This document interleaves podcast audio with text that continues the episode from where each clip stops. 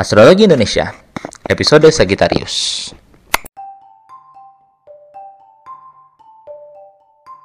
Sebelum masuk ke video, aku mau ngiklan dulu dikit ya.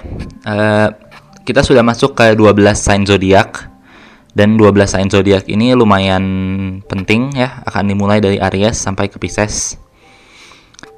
Untuk orang-orang yang ingin personality-nya dibaca secara lebih spesifik, bukan hanya membahas sign-nya, seperti yang aku bahas di kedua belas sign ini, bisa kontak Twitter aku, jangan lupa di follow, ntar DM, aku bisa bacain yang namanya natal chart.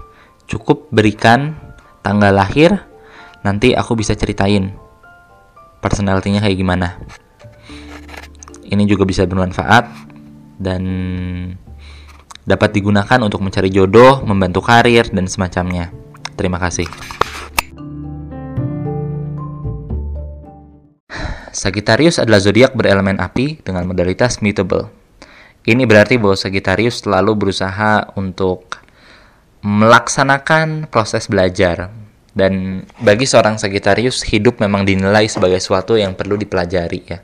Dunia ini sesuatu yang perlu dipelajari untuk dipahami dan sesuatu untuk dijalani. Ketika kita melihat tentang Sagittarius, tentunya identitas yang paling pertama biasanya terlihat adalah entusiasme yang besar pada segala hal. Mereka tertarik pada semua hal baru, everything is fun to them.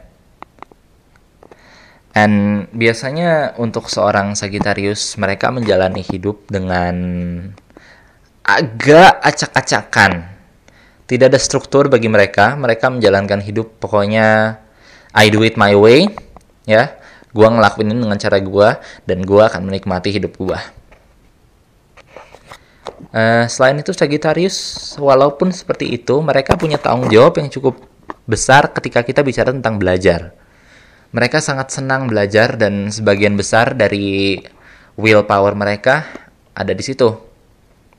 Ya, mereka sangat senang belajar karena mereka ingin memahami dunia yang begitu menarik buat mereka. Begitu. Um, selain itu, ketika kita memainkan Sagittarius, uh, bayangkan seseorang yang selalu mencari peluang baru yang gak pernah puas dengan dirinya dia sekarang selalu ingin menjadi yang lebih baik. Ya, mungkin secara jangka pendek ini hal yang bagus tentunya ya, tapi jangka pak untuk jangka panjang coba pikirin lagi deh. Maybe we might have too much. Mungkin kita punya terlalu banyak. Kekuatan terbesar seorang Sagittarius adalah entusiasmenya mereka. Mereka selalu antusias ketika melihat sesuatu yang baru. Mau itu sekedar melihat hal-hal yang kecil seperti hmm, mungkin semut yang lagi baris sampai itu melihat hal-hal yang besar seperti gerhana matahari, gerhana bulan bagi mereka itu tetap menarik karena mereka punya rasa daya tarik yang amat kuat untuk mempelajari hal-hal baru. Ya. Tapi di saat yang sama, hal-hal yang bersifat tanggung jawab bagi mereka itu nggak ada menariknya sama sekali. Mereka menyukai hal-hal yang tidak ada hubungannya dengan kehidupan sehari-hari umumnya.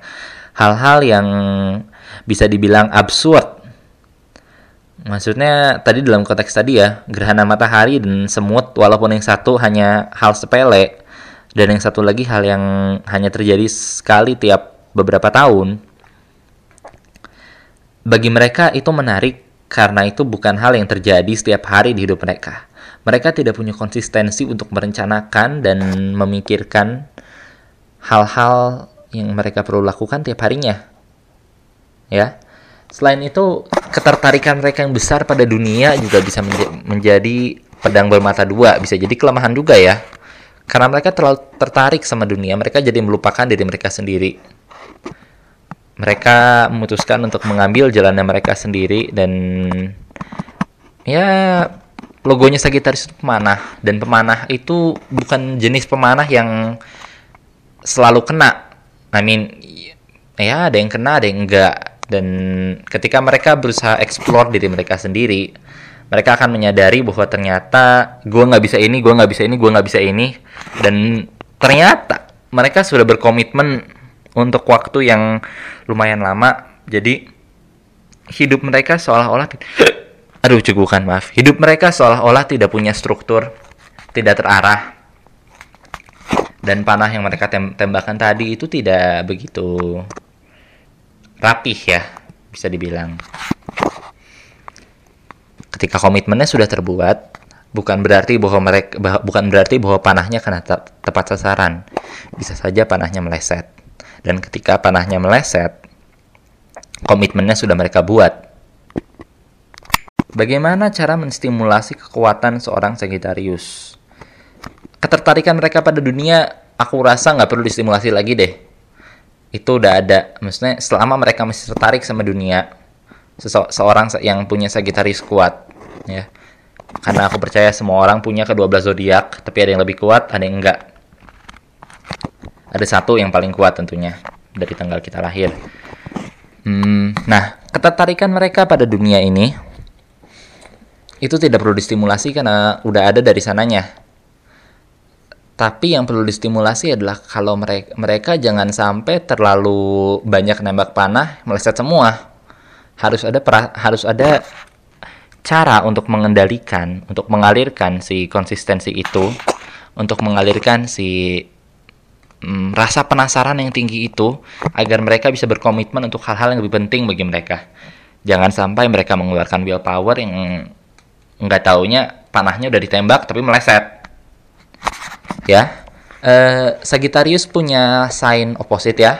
Kayak Julietnya Romeo negatifnya positif yang nyayin itu Gemini. Ketika Gemini berusaha mempelajari semua hal-hal sepele hal-hal yang berhubungan dengan kehidupan sehari-hari dan Sagittarius melihat hal-hal dari sudut pandang yang tinggi yang ilhami biasanya sifatnya ya mereka perlu mencari titik tengah untuk tahu bahwa selain game ini yang biasanya cuma mikir dan nggak nggak ngerjain, Sagittarius bisa ngerjain buat game ini. Sementara game ini bisa nggak rencanain buat Sagittarius. Ya, cari titik tengah antara kedua kebiasaan tersebut dan akan ditemukan suatu harmoni di mana ada perencanaan sebelum pelaksanaan dan pelaksanaan dan dan dunia pikiran kita bisa berhubungan dengan dunia nyata, dunia tindakan. Tidak terpecah, tapi justru jadi satu. Sekian. Terima kasih sudah mendengarkan.